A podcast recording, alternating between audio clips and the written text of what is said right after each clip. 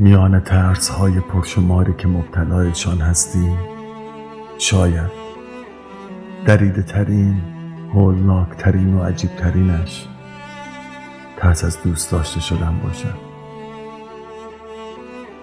ترس از شنیدن دلم برای تنگ شده ترس از شنیدن میخواهمت چطور می‌توانی برای دستی که به شوق نوازش به سمت سرزمین صورتت میآید توضیح بدهی که داری شراره های آتش را می‌بینی؟ به جای نرمی نوازش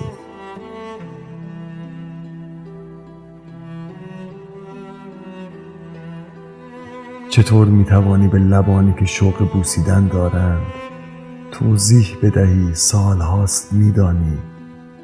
پس هر بوسه ای دریاچه مذاب دوری نشسته. چطور شهر بدهی هر دوستت دارم که شنیده ای تازیانه فراغ شده به جان تکیدت. چگونه شهر بدهی در جهان قنبار تاریکت جایی برای شب پراهای نور پرست خندان نیست؟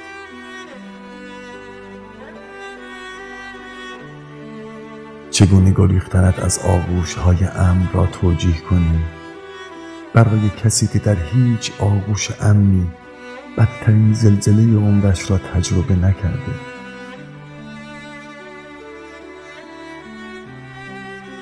تازه آخرش هم کم میآوری. سنگ که نیستی آدمی.